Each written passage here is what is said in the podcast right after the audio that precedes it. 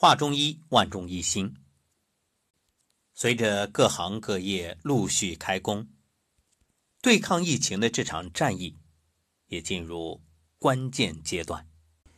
这段时间啊，大家都密切关注每天疫情的数字变化，精神难免紧张。今天我们不谈别的，讲个故事，让大家放松一下。讲什么故事呢？讲一个战争故事。话说古代啊，发生了一场战争。指挥大军作战的元帅面对着穷凶极恶的敌人，眼含热泪，对大家说：“目前我们没有有效的武器，敌人太厉害了，我们打不过，也无法消灭他。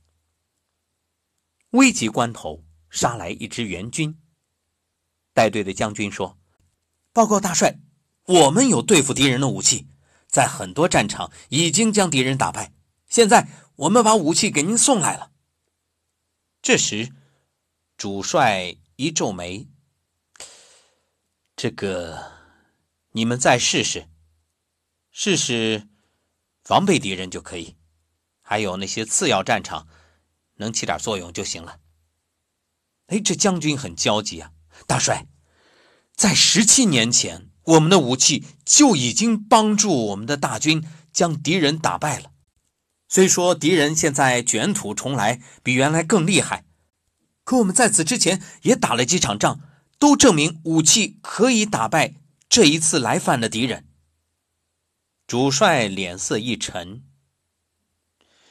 十七年前打败敌人。那是我指挥的功劳，和你们关系不大。现在我也有几样新式武器正在研究。前天，一个超级大国也进口了最新武器给我们支持，目前正在试验，预计四月二十七号就能得到结果。大帅，时间紧迫，我们等不了那么久。哼！不能指望你们的武器去作战，我不相信。退下吧，这个事情不用再商量。以上故事纯属虚构，如有雷同，实属巧合。